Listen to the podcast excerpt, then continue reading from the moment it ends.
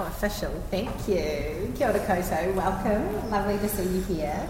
Um, it is very cool when a conference comes to your hometown as a mum in parent and doesn't involve travelling around. You can just be there for as much of the time as you can. So it's um, it's fantastic to be here. What an amazing morning that was. Hey? Yeah.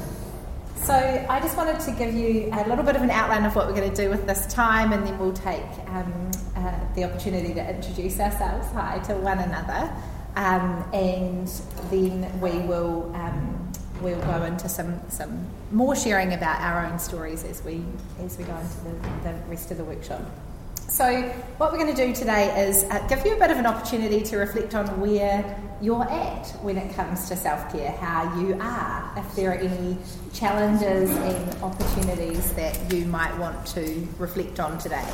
Uh, we're going to share a little bit of our own stories and practices. Welcome.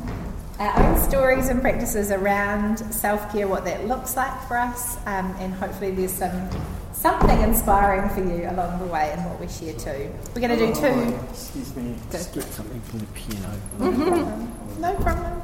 We're going to lead you in two little reflective exercises and a little note um, just to share as we have got planned in the outline for today some small opportunities to share just with um, someone nearby to you and to, um, to make that clear you don't need to share anything more than what you wish to and if you want that to be just a general chat because the person you're sitting next to is a stranger then go for that as well and connect in whatever way you, you want to do. So um, just I am challenging myself this morning. Uh, it's great to have that opportunity to say hello to one another. Sometimes in these big settings, we lose those kind of indi- individual moments to um, greet one another. So thank you for doing that, even if that did make you a little nervous. Um, I'm challenging myself this morning to offer a prayer for our time in Te Reo. My very gracious friend voice recorded this to me, and I've been walking around all week doing my best. So um, uh, I'm going to do my best to, uh, to share this prayer for our time. He honore, he kororia ki te atua, he mongarongo ki te whenua, he whakaro pai ki ngā tangata katoa, hanga i te atua i ngā kauho, ki roto, ki tina, ki tina o mātou. Whakatongia tō wairua tapu, he awhina, he tohu tohu i a mātou, he ako hoki i ngā mahi mō tēnei rā. Amen. Amen. And the translation of that honour and glory to God, peace on earth, goodwill to all people, God develop a new heart inside all of us, instill in us your sacred spirit, help us, guide us in all the things we need to learn today. Amen. Amen. Handing over to Jane. Kia ora. Um, we thought that it would be good to um, begin by placing ourselves where we are right now. So, yes, we're in the chapel space of Aldersgate. We are in Ōtautahi, Christchurch. We are on the uh, 18th of March. I had to calculate that in my head. Um, I'm an Anglican priest, so everything works from Sunday dates. So I know tomorrow's the 19th, so that makes today the 18th. Um, um, in 2023. Um, but we've all come to this workshop because we there's something that drew us. Something that drew us to this workshop as opposed to one of the other three. And I'm wondering whether you'll just be with yourself at the moment and think, in case you haven't really thought about it until this moment, why am I here today in this workshop? What is it that draws me about the topic that was advertised and about the little blurb that was there? Just be with whatever is there for you right now. Allow it to kind of be like bubbling to the surface of the pool. Why I'm here today. What things in my life have made meant that this appealed or this drew me? What is there that I hope for from this workshop today?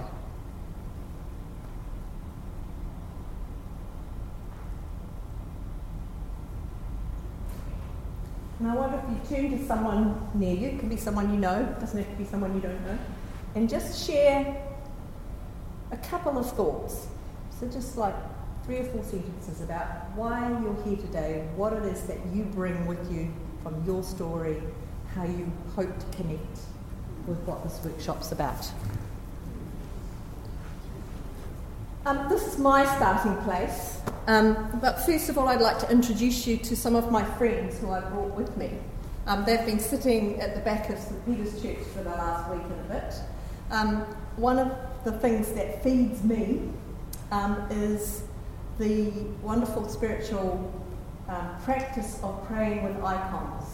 Um, and I've got a little handout that I can give to you about that, um, and you might like to come and have a read of the stories that are here with these icons. But, but um, just introducing you to um, Perpetua and Felicity, who are saints from the early time of the church who were martyred um, for their faith, and they are queer icons. And um, Sergius and Bacchus, who were also martyred for their faith and are queer icons, people through whom the light of Christ shines and connects us to the divine presence. Um, and right in the middle is another ancient icon. So these are modern icons of ancient people. The one in the middle is an ancient icon. The original actually hangs in the Louvre these days, and it's called Christ and His Friend. And in that picture, Christ is standing with his arm around Abbot Menas. Abbot Menas, he was an abbot, Menas. And, um, and, and it's the abbot who's doing the blessing, not Jesus. And so the presence of the Christ is enabling this rather tired person to be able to still give blessing to the world. And so it's called Christ and His Friend. And so I've brought those friends with me today as a kind of presence, um, a reminder that we are part of the great um, cloud of witnesses that goes into the past but also into the future, and we stand here in this present place. So um, here are some more people who are kind of icons for me. Um, I am primarily a person, my, I find my identity in relationship. I come from a large family. Um, I've got um, pictures of both my grandfather up on the top left, the, who's looking over his shoulder, he's kind of in the background there, who was a priest, and my father in the hat, who was a priest, and I too am a priest. So I come with that kind of whakapapa of Anglican priestly identity, and a whole lot of the things that come with that is living in a vicarage. And it's not just your own biological whānau who are your family, but everybody else who comes and goes and comes and goes from that place. So community is really important to me. There's me with my siblings sitting on a bench in Oriental Parade, which we dedicated for our grandparents and aunt, who's um, remains are nowhere, they were just scattered. So um, that's the place we go to remember them. All of us um, are in people helping facing ministries. Um, one of my sisters is a priest and works at the moment as the executive officer of Kore Hiakai, Zero Hunger, uh, an NGO. Um, my sister Robin is a counsellor. My brother Chris is um, teaches at EIT in Taradale um, in um, the area of um, supporting people who support those with mental illness, and my brother Andrew is a funeral director. So we kind of are a bit over um, active in the helping people professions, um, and we've all had to learn about how to be held in that. Um, underneath them, another one of my passions is to sing. And for seven years, I was the conductor, musical director of first the Homophones in Wellington, which then morphed into the Glamophones, um, Wellington's queer choir. And um, that was a camp that we held together. And then underneath the pictures of my grandfather and father um, there's a picture of me with Sister Joyce, who's an Australian Franciscan sister who lives in London. I was a Franciscan sister for a chunk of my life, and I was visiting her there a few years ago. Um, so that connection of community is still important to me. Um, so I, I come bringing all of the resources from living in that kind of a context to this day as we speak about what is it that resources us. Kia ora. Kia ora, this is me.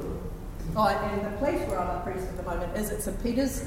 That's where that picture at the top is. Um, I'm really glad to be part of that community, which is very involved in many ways in being open to all uh, regardless of belief or no belief, regardless of status in life. Everybody is welcome there. And the wonderful host of the Awaken conference three, is it? Three years ago. Three years ago. Got it. And this is a little about me. So I live here in Ōtautahi Christchurch, but I was originally from the west coast, and our family farm has some really interesting neighbours that you might have heard of called, called Gloriavale. Uh, so I grew up next door to Gloriavale, going in and out of that community, and there are a whole lot of stories I can tell you about that. Um, I'm married to Jono, um, Jonathan, and he is having a real crisis around being a white Christian man called John, and that uh, he's uh, he's seeing for himself the advocacy power that he needs to hold um, within the life of our family, for our children and our church, and it has been amazing to um, partner with him. We were married in a Catholic church um, here in Christchurch, and uh, one of my self care practices that I've taken up over recent years is having not been able to run around the block, I've gone to running half marathons, which is uh, one of the places where you can find Jesus. Is five o'clock in the morning in the dark out running. So there we go. it's um, it, that amazes me. And we have three little children. Our middle boy there. Um, those expressions tell you a lot about my kids. and our middle little boy there um, has autism. He is autistic, and uh, that has been a really amazing journey for our family around um, adapting to his needs and the um, and all we've learned in his presence. And I work as a counsellor, so I do a few interesting things with my time. Um, I'm uh, leading a project for the National Council of Church Leaders around abuse and harm in faith-based institutes. I used to manage the process around receiving the stories of people who were coming forward with sexual abuse complaints for the Catholic Church. And I feel very passionately about the disaster that is churches' responses to people who've been harmed through the church. Um, and delighted this year to have a project that is really encouraging and hopeful with the National Council of Church Leaders, so the denomination leaders of some of our main churches in New Zealand, um, around setting up a separate entity uh, for people who have been harmed by the church.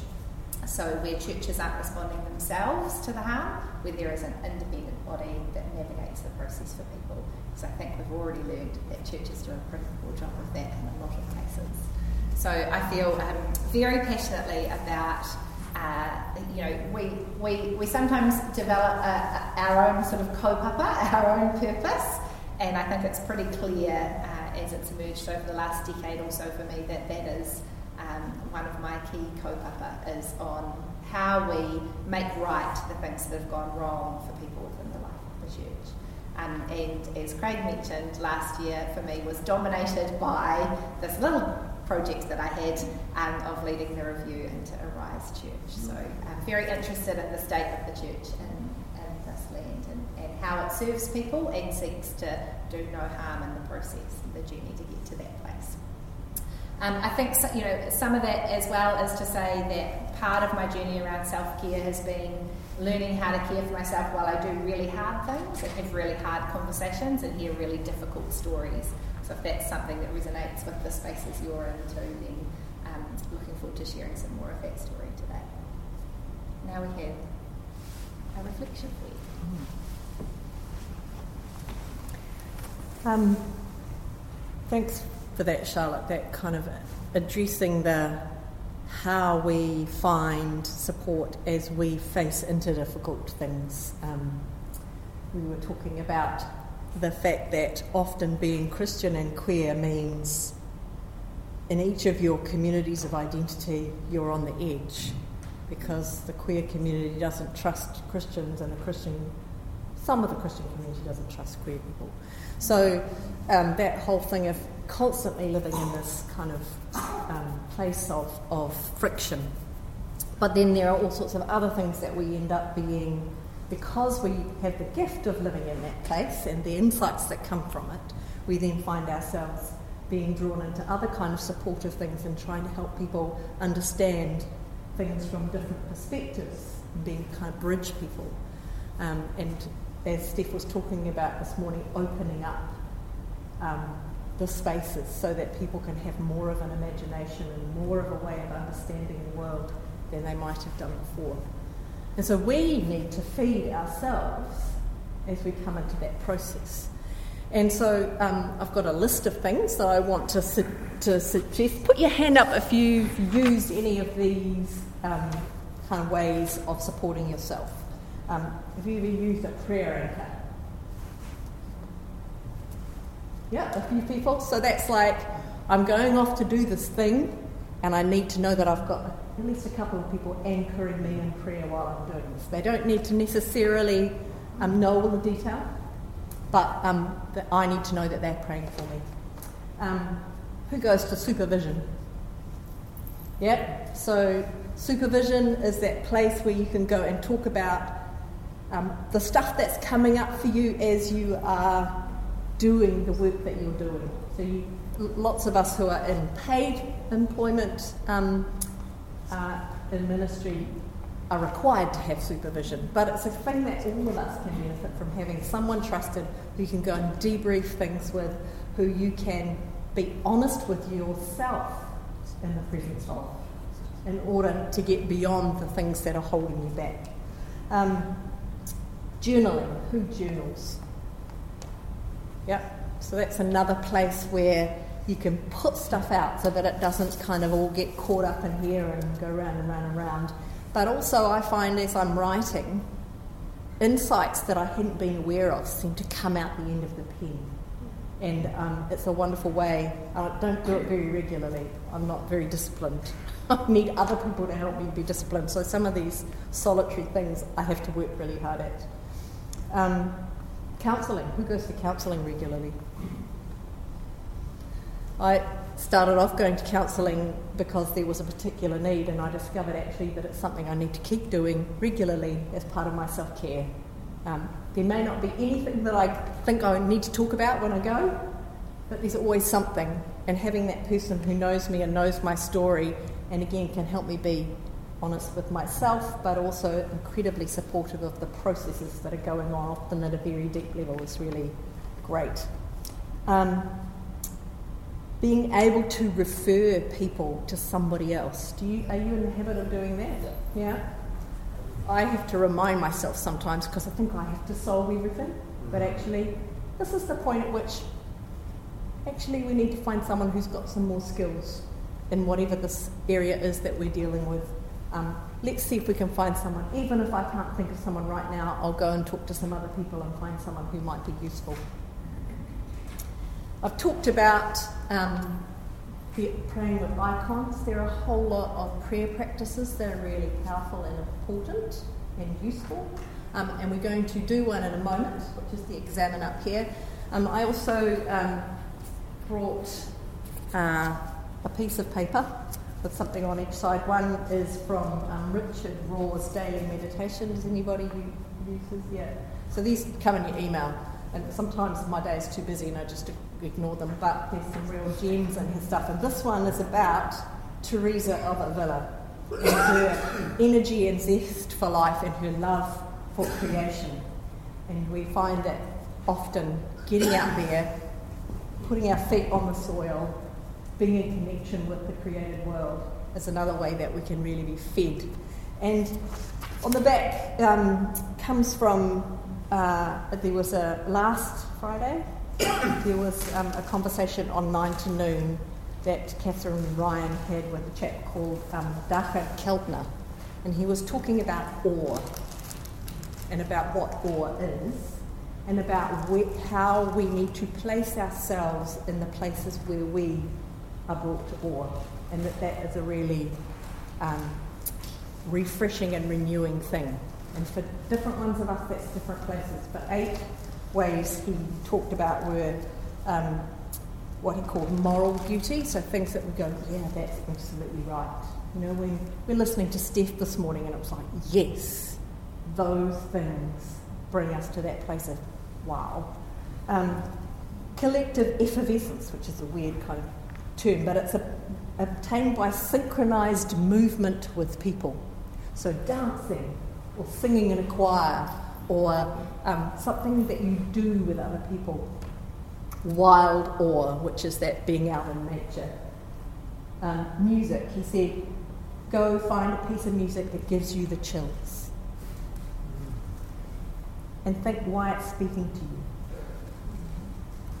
Visual design, this window is amazing. Not quite sure about the head of the bird, but the rest of it is just spirituality and religion. Yay! Stories of life and death. You know that business of listening to someone else's story, you just are amazed. And being with people through the transitions of life. One, as a priest, I'm incredibly privileged to be alongside people when they are you know, doing the hatch, match, and dispatch stuff. You know, being with people as they're talking about why they want their child to be baptised and what's important to them. Being alongside people as they're preparing for marriage or the blessing of a marriage. Um, being alongside people as they're negotiating how to do a funeral for a loved one, and often being alongside that person as they come to the end of their life. Um, there are some powerful things in those being part of people's story. And then he talks about epiphanies, which are obtained by activities like pondering the infinity of space. So that's there for you later if you want it, a couple of things. Um, so we're going to uh, use this reflection of the exam. And how many people use this regularly? You? Anybody used it maybe once or twice? Yeah. So this is a practice which um, a number of the communities in which I've lived um, use at the end of the day, but it doesn't necessarily have to be the end of the day. It's just that because it's looking back at the last 24 hours, um, often the end of the day is a good time, but for some people that's not so good because they just want to go to sleep. So other people find it better in the morning because they're morning people or the middle of the day, but choosing a time to be reflective and open and present to the way that God has been active in your vicinity. And for me, this is one of the ways that resources me because it reminds me that I'm not just me. I'm connected to the Holy One, I'm connected to the people and to the whenua around me, to the context in which God's called me. And it helps me to be present to those, the way all of that has affected me, and to be more intentional about my relationship to that. So there are things that have brought me life, and there are things that have challenged me, but I don't have to be driven by those. What this does is enables me to see the gifts in those things. So I'm going to invite you to this reflective process. So you don't have to look up at the thing because I'm going to guide you. So I invite you to be have your feet on the floor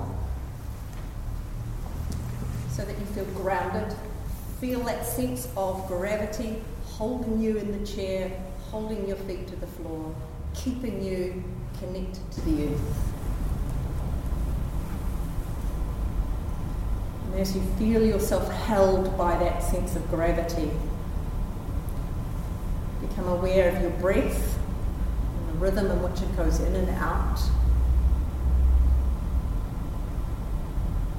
And the way that God is present with you, within you, closer than that breath, around you, like the earth beneath your feet and the chair beneath your body. And beyond you, or inspiringly beyond.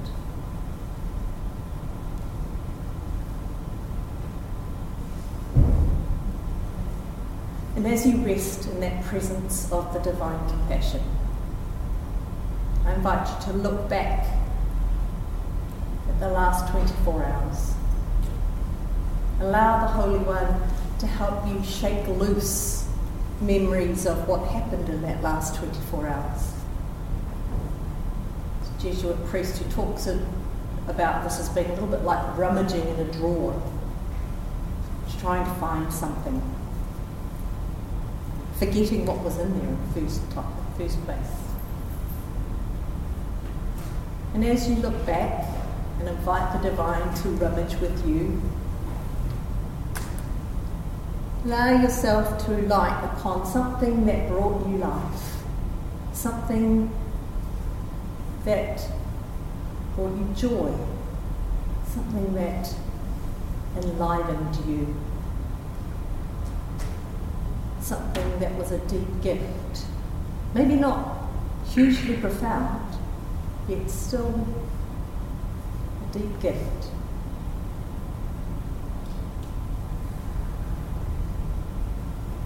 And rest with that memory.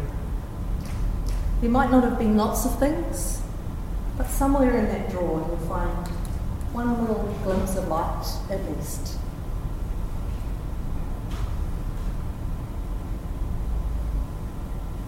What might that gift of joy of life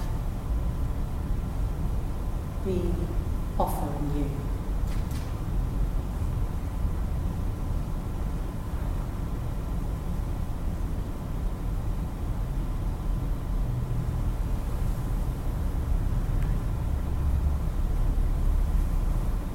What might God be saying to you in this moment of life?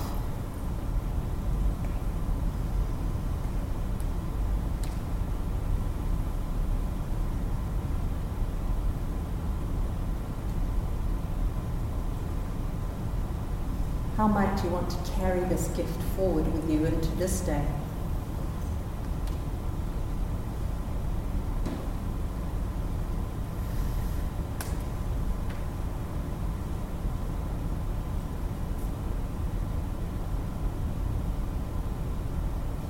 I invite you to rummage a bit more in the drawer and uh, notice if there's anything there that was a struggle for you, a challenge, something that made you sad perhaps, or angry, something that was difficult for you to have to live with.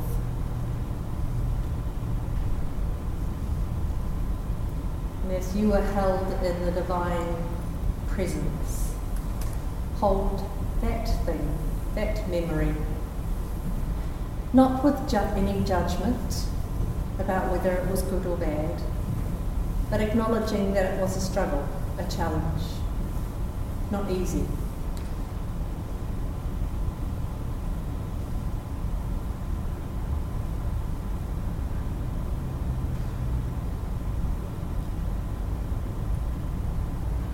What might God be saying to you in this memory?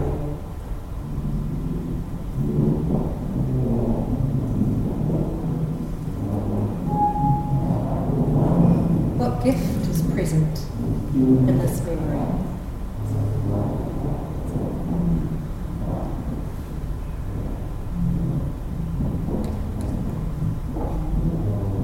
What might you want to take forward into the rest of this day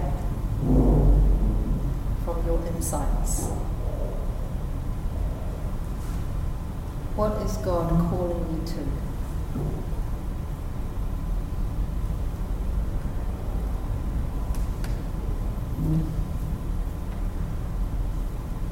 as you hold those two memories, that thing that brought you life and that thing that was hard,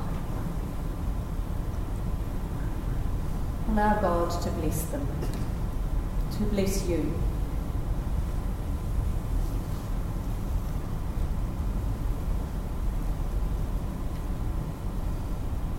And invite God to be part of the carrying of those things forward into today.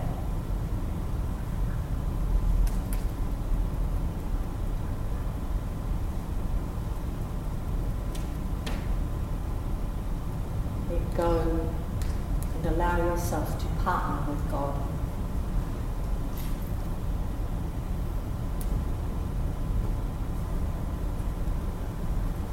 Amen.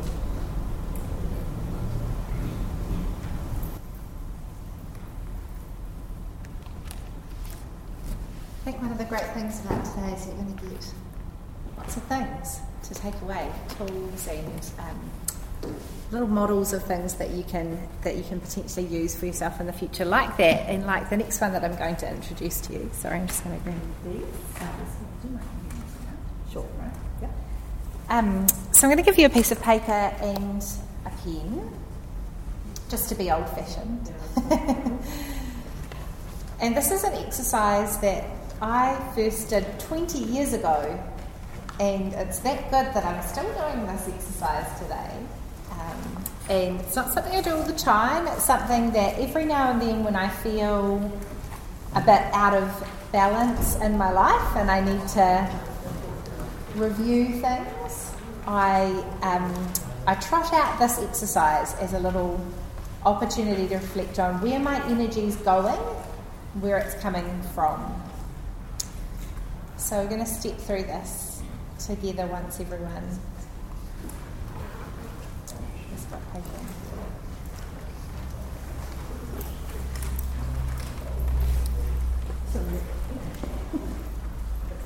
We're doing a little exercise. You're welcome to take part in. Yep.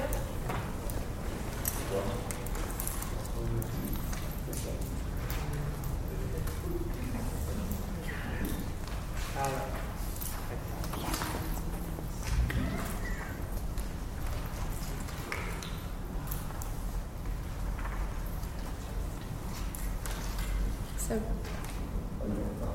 what I'm going to do firstly is to either write your name or draw, or draw a picture that represents you in the centre of the page, in the middle of the page.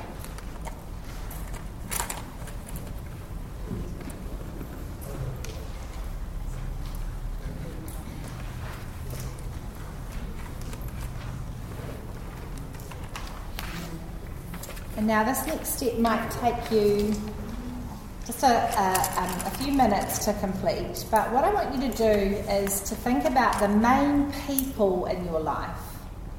So the key relationships that you have, like your friends, family, mentors, people who are in the mix of your world. And on the, in the top right hand, down the right hand side of the page, write their names. You might be sort of thinking about the top dozen ish people in your world. So, a list of names down the right hand side of the page, the key people in your life.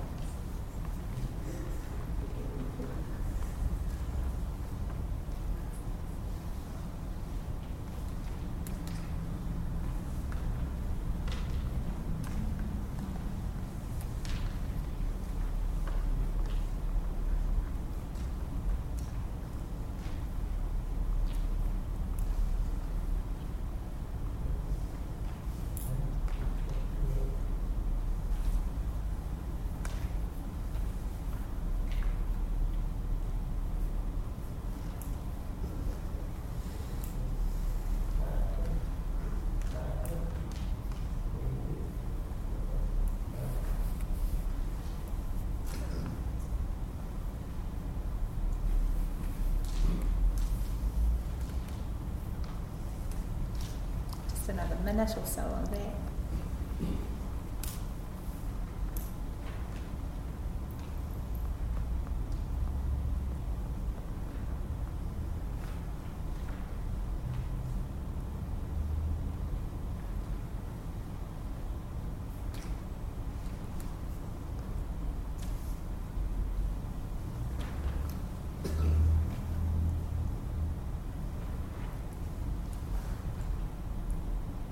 Next task, I invite you to take each of those names, and now what you're going to do is you're going to place those names around your name to, and in a way that reflects the amount of time or the closeness that you have with that person. So, for example, um, I see my children a lot, they'll be close in. I see my mum uh, sometimes she'll be a bit further out. I've got mentors I perhaps don't see enough of who are out further on the page. So you're going to place those names in relation to your name in the centre, reflecting the time that you spend with them, your proximity to them.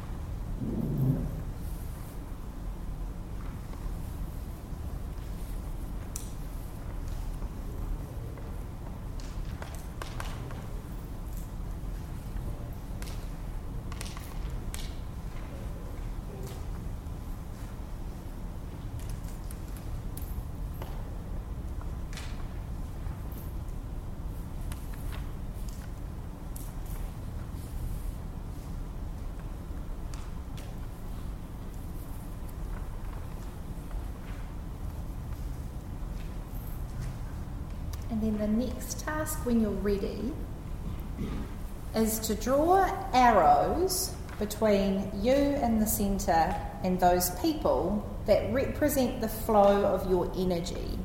So, for example, you might have someone who is inputting into you and they give you a great deal of energy and encouragement, and the arrow is going to flow from them to you. It might be mutual, and you have two arrows going each way. It might be that you are a person who's constantly giving out to them. So, with each of the names around you, you're going to draw arrows that reflect where the energy goes. Is it coming into you? Is it going out from you? Or is it both?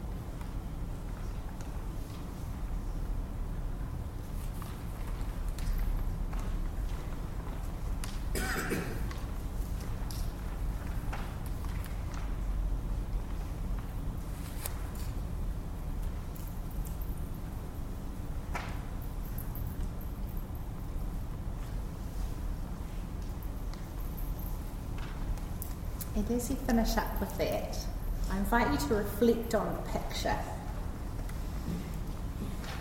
And sometimes what people notice in doing this exercise is that a lot of the arrows for people inputting to you might be for people who are placed a little bit far out, who you may want to draw closer. And it may be that you're wanting a little more space from those people who you're constantly giving to. It may be that you're noticing the beauty of those reciprocal relationships where you're giving and receiving. Maybe that there are too few arrows that are coming your way. It may be that you're noticing a lot of giving out and not a lot of receiving. It may be that you're in a time of richly receiving from other people. I don't know what your picture shows you, but the challenge of this time, the challenge of this little exercise is to consider the picture of where your energy goes and where it comes from in terms of the key relationships in your life. And you might want to consider is there a challenge for me now in this? Is there something that I want to change? Some action I want to take around what I see here?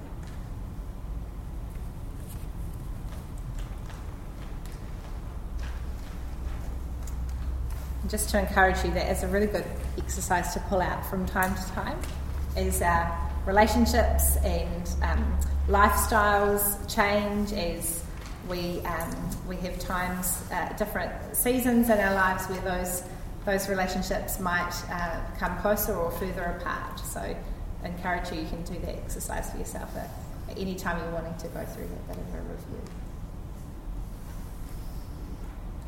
Frank completed that. So now, do you want to go first for this bit? So they have a break from me talking? or shall I launch into this? I'll launch into this. Um, so, what I'm going to spend some time talking about now is what self care looks like for me. I think uh, often we don't hear enough about what other people actually do and what it looks like in the reality of their day to day life. And I think we've got some, um, some great uh, messaging going on around uh, mental health and looking after yourself in this country that, that kind of stops, though, at a point of like, you should talk to someone and it's okay to not be okay. And then it kind of doesn't go much past that point. Um, and so I like to be quite open about what self care looks like for me, and the hope that perhaps um, you uh, you hear something of my commitment to looking after myself that might hopefully inspire you, um, or that there's something in here that stands out for you that um, that uh, you might want to try or give some consideration to. One of the really key things for me um, as a counsellor is I find it very strange that counsellors are positioned um, kind of out here, and we read a bio about them on a website, and we see that you know Charlotte likes long beach walks and whatever, and we don't hear that Charlotte's actually had all these issues, and Charlotte's actually got all these challenges in her life, and here's what she's actually doing. Here's what this journey of healing actually looks like. Here's what looking after yourself looks like. And so I don't buy into at all this thing about therapists being kind of held up here in high regard and they do ACT, CBT, DBT, da da da, and, and we're meant to be respected as these people who've got it all together. I live in the same real world that you do with the same challenges. Um, uh, that I'm sure will be shared with some people in this room. So um, I'm very happy to share from some of the reality of, um, of my own life. One of the really key learnings for me has been around my introversion. Now, um, a lot of people mistake me for an extrovert. Oh, you like people. Um, that must make you an extrovert. Oh, you're kind of loud and out there and opinionated. That must make you an extrovert.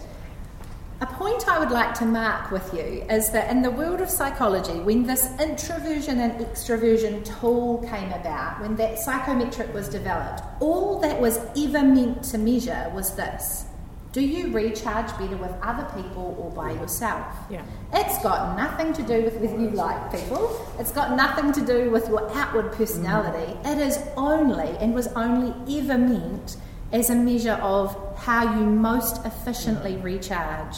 And 100% I most re- efficiently recharge by myself.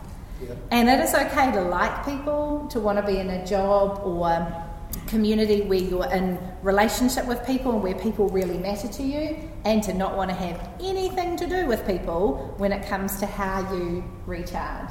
So, a really big lesson for me has been embracing and understanding my introversion.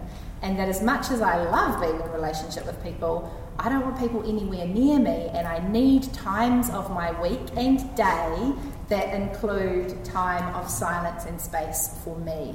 Some of what that looks like is, in practical terms, as a mum with three little kids, um, you know, three o'clock in the afternoon, it's all on again in my house. And I structure my day, my day with my clients around finishing at 2.15 and having 45 minutes that are as peaceful, as silent, as calm, as quiet as I can. Not listening to music, not listening to podcasts, because that's all input, that's all other people in my space, but trying to have time that is down regulating and embracing my introversion. The other little learning for me on self care, and something I wish more people knew about, is around the idea of sensory profiling. Um, and this has been one of the gifts that my, uh, my little autistic dude has taught me, is we all have um, how many senses? Many. Three. Yeah, I love this answer. Yes, yes. Lots of people go, what a stupid question, it's five. but actually, we have more sensitive senses, and if you want to do some research in that, you can. Some of them are about our understanding of our body and time and space, and um, some interesting things there that you might want to learn about. But basically, the key point that I want to, um, to make to you here is that we um, engage with the world as sensory beings, and we all have a sense, and sometimes a secondary sense, that overstimulates us. So, a sense that we find when we're overwhelmed or struggling, that's the sense that is being over engaged or overstimulated. Now, the great news not the good news of Jesus, but the other great news is that the senses that overstimulate you are the same senses that soothe you. So I am overstimulated visually. If there is too much going on for my eyes and my visual senses to take in, I find that overwhelming. And one of the things that I need for self care is soothing visual spaces. So that might look like going and placing myself in a space where I'm looking at something beautiful, where I'm looking at something that's orderly. The other reality that that sometimes looks like is getting my washing basket and putting all the random miscellaneous items into it and shoving it away just to get things around me clear and calm again. I mean, you do actually one day have to, when you don't have any washing baskets left, you do one day have to sort out the stuff that you've shoved into the cupboard. But for me, I might not have time to sort it out, but my visual um, uh, self is overstimulated and I need to calm and soothe myself by sorting my visual environment. The other, the secondary sense for me is um, auditory around sound, and for me, having my ears covered, listening to frequencies and noises like singing bowls and not podcasts and music and input that's overstimulating for me is really soothing. I sometimes take myself on a sensory walk. So I go out for a walk and I'm focusing on listening to the crunch of my of the stones underneath my feet. I'm listening to um, what it is that is in the world around me and not trying to take in input, just trying to ground that auditory sense. So, um, if you've never looked into your sensory profile, that is something I encourage you to do as part of thinking about how you care for yourself. Something that, um, that I find really remarkable from my journey of being a counsellor is so many people walk around not knowing what they feel people sit down in my counselling chair and I say, How are you? And they say, Good, thanks. and I say, This is this counselling thing where you're actually paying me money for us to explore your feelings. And I'm not the supermarket checkout girl. You can't just say, Good, thanks, busy, you know, those supermarket answers that we give. Actually, like, do, do you know how you are? And, they, and often, one of the realities of that is they, they don't know don't know how they are. Um, so they can't share that because they're, they're just in this okay, busy, good kind of way of thinking about how they are. Frequently throughout the day, I check in with myself how am I? What am I noticing in my body right now? What, am I, what emotions am I aware of? How's my energy feeling? And I think one of the useful things that we can do is weld that question of asking how we are to everyday activities. One of the things I do is um, whenever I make myself a drink, I ask myself how I am. It's multiple times a day I go and put the kettle on and make a cup of tea, or I'm waiting in the line for a coffee or something, and I use that as my cue to ask myself, how am I? Extending on from that, I think often we believe that our feelings are a sentence, like we are we are sentenced to feel that way and stay in that feeling. And um, I often, in working with my clients, work on absolutely let's acknowledge how you're feeling, but what is it that you want to move towards? And how might you get there? What kinds of things could you do that support you moving towards that feeling? What kinds of perspectives or insights do you need that would help you move towards that feeling that you want?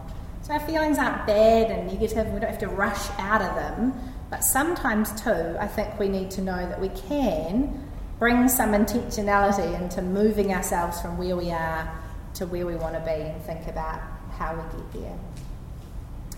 The other thing um, that I love in that is um, just the phrase, what do I want more of? Sometimes we speak about ourselves in such derogatory, judgmental ways. And I just love the simplicity of that question what do I want more of? Not I shoulda, coulda, woulda, better, got to, should be more of this and less like this, and just what do I want more of? And speaking to ourselves kindly as we try and um, move towards that. The other thing that um, that for me I've had to acknowledge is that if I want my if I want to a life that's up here in terms of taking on big challenges, sitting with people, hearing difficult stories, while having a family, all of those things, then I need to have self care practices that are also up here. I can't take on hard things, difficult conversations, other people's stuff with self care practices that are down here. They have to match. And for me, the challenge of that has been working out ways to bring my self care practices up. And that has been, you know, having to carve out time for caring for my body, for exercise, for um, the things that I'm needing if I'm wanting to function up here. Um, I love when we were organising this workshop.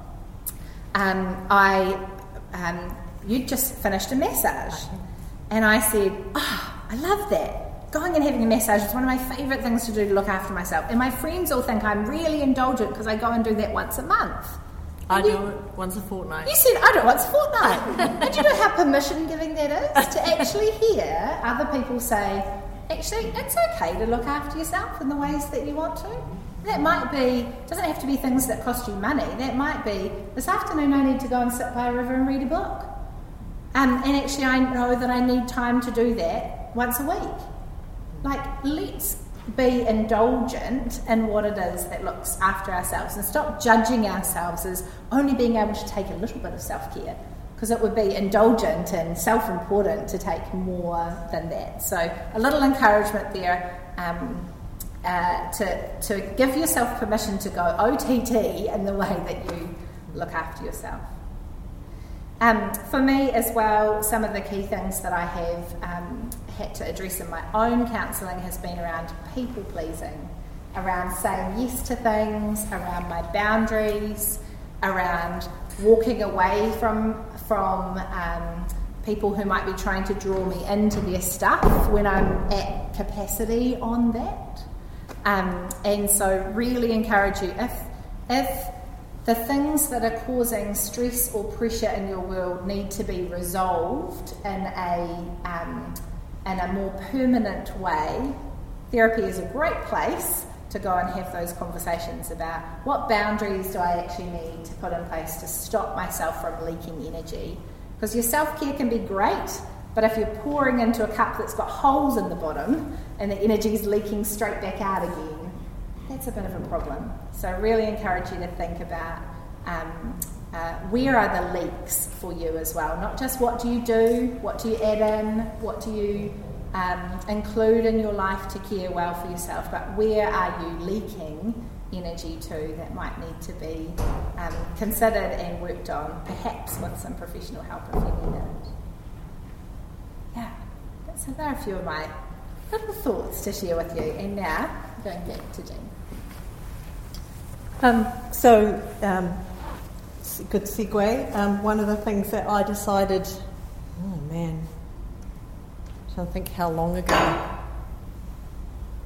probably about 25 years ago, that I needed to do because I'm single and I don't have children, is that I needed safe touch in order to be able to work well with people and not allow boundaries to get muddled.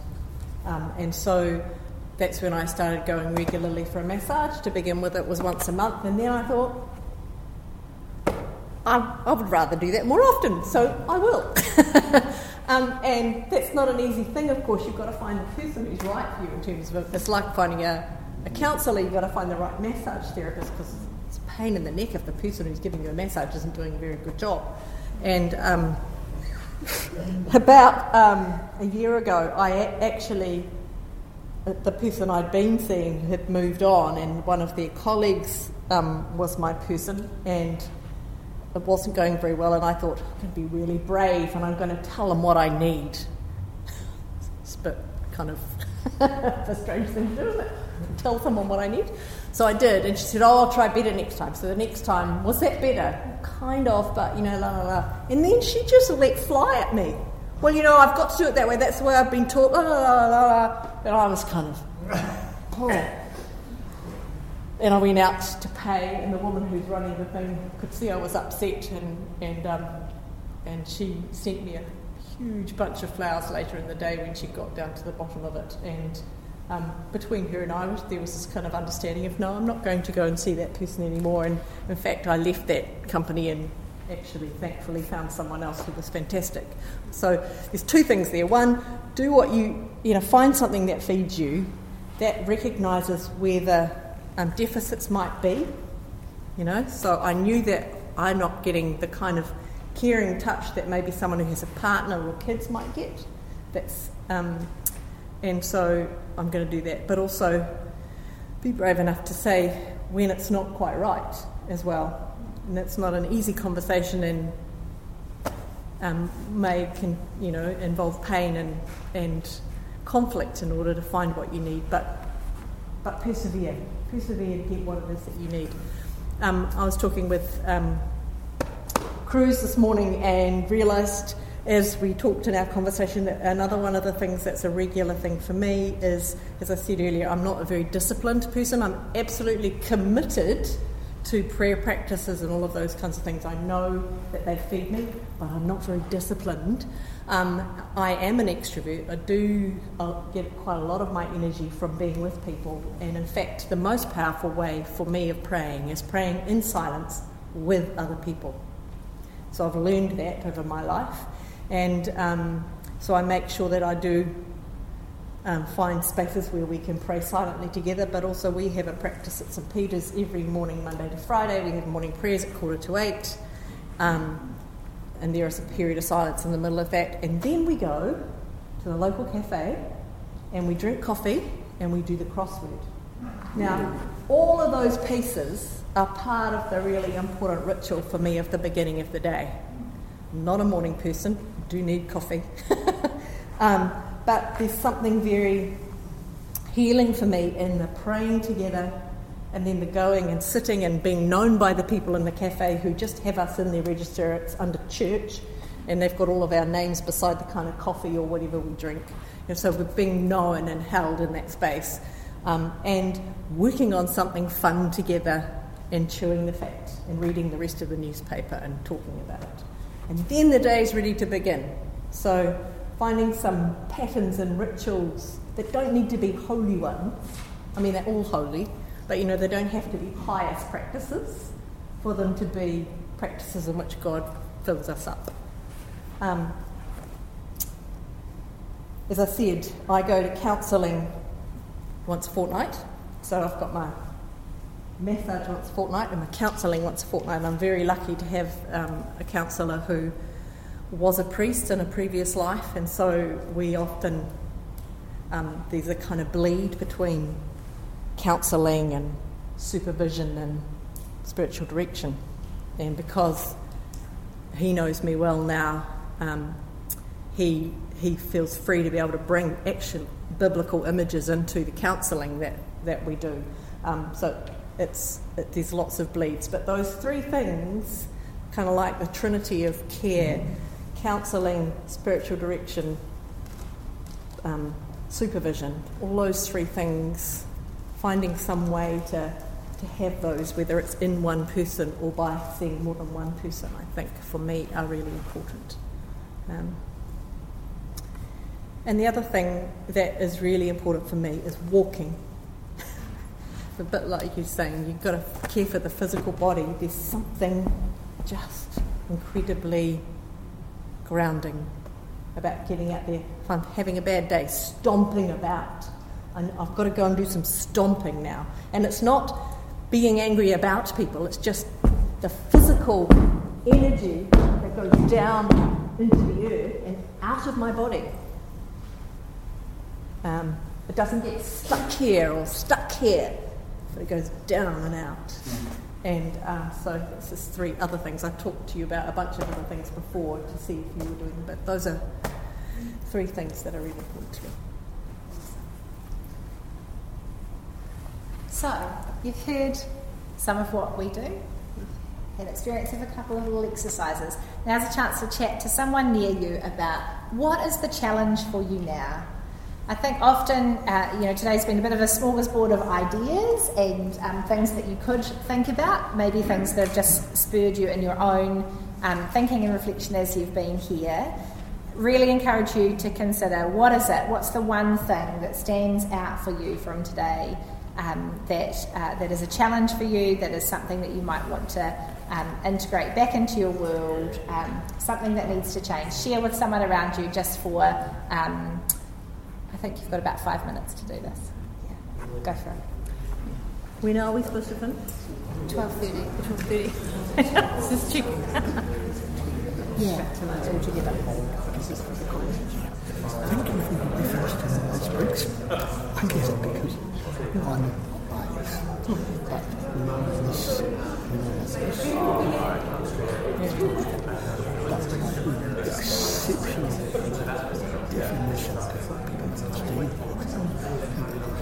like, and like a church, and the, the service was finished.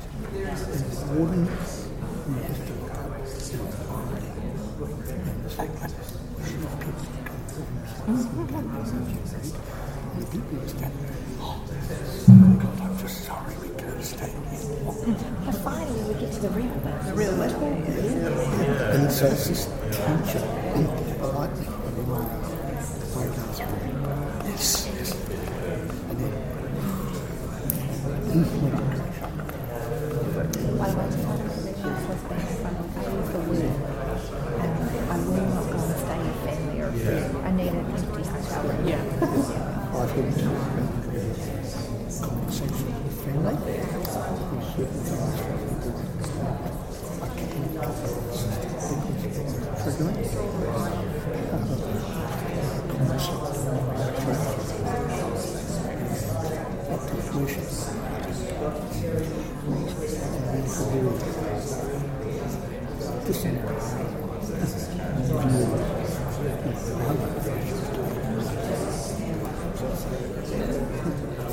So that, that's one.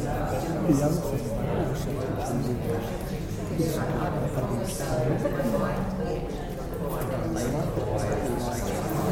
others you be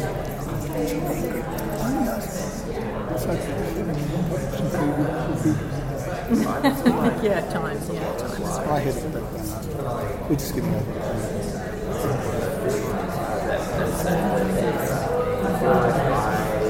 Yeah, just that sort of.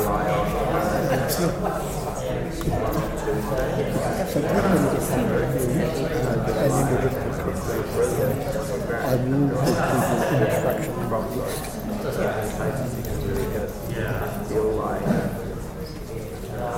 Just make sure everyone's had a chance to talk. We've got a couple more minutes, but just make sure that everyone's had a chance.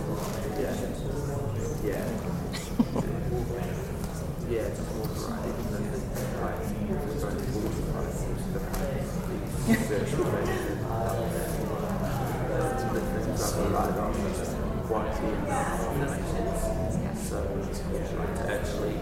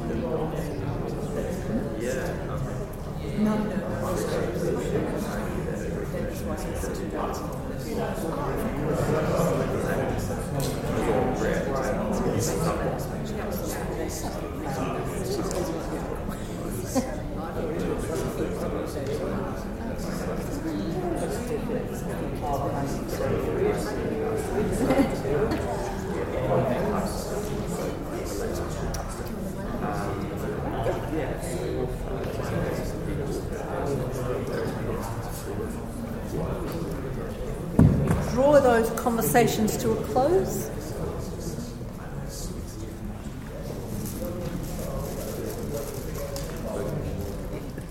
Um, you've probably heard the, um, the metaphor of, you know, if, you've got a, a big jar that's going to have rocks and gravel and sand and water in it, you put the big rocks in first, and then you put the gravel in, and then you, uh, the stones, and then you put the gravel and sand and lastly the water. Um, but just thinking about that image, that one of the big rocks needs to be our self care, that we make sure that it's in our program um, not just tacked on at the end as a piece of sand dribbled in. Um, one of the things I had to learn um, was that I can't be a sole charge priest. I will only now ever go to places where I'm part of a team, either draw a team with me or go somewhere where I'll be part of a team. Um, I had one parish where I was the sole charge priest and I took on a whole lot of emotional stuff from the people around me and I had no one else to hand off to, and I ended up having to take a break.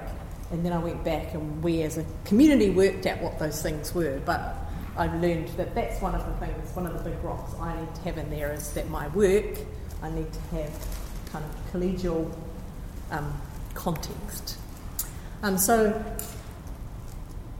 we're not going to ask you to bring out all of your wares of what do you need, what are you aware of, but I'm going to ask you to hold those things that you've spoken to one another about, those things that you can see you'd like to go away and rearrange in your life, or something you're going to add in there or subtract in order to make space for your own self care. I want you to imagine they're kind of like a taonga, something you can hold in your hand. So if you just put your hands like that. hold that thing or those things that you've been talking with the person you've been talking with about.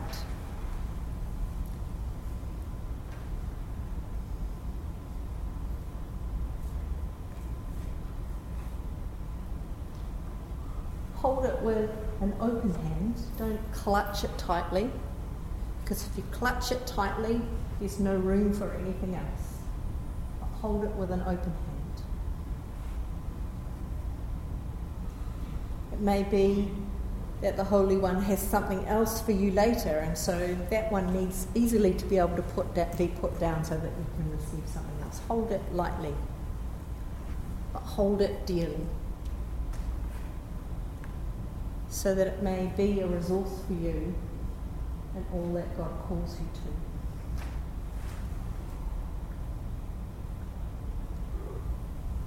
May God bless you with anger at injustice, oppression, and exploitation of people, so that you may work for justice, freedom, and peace.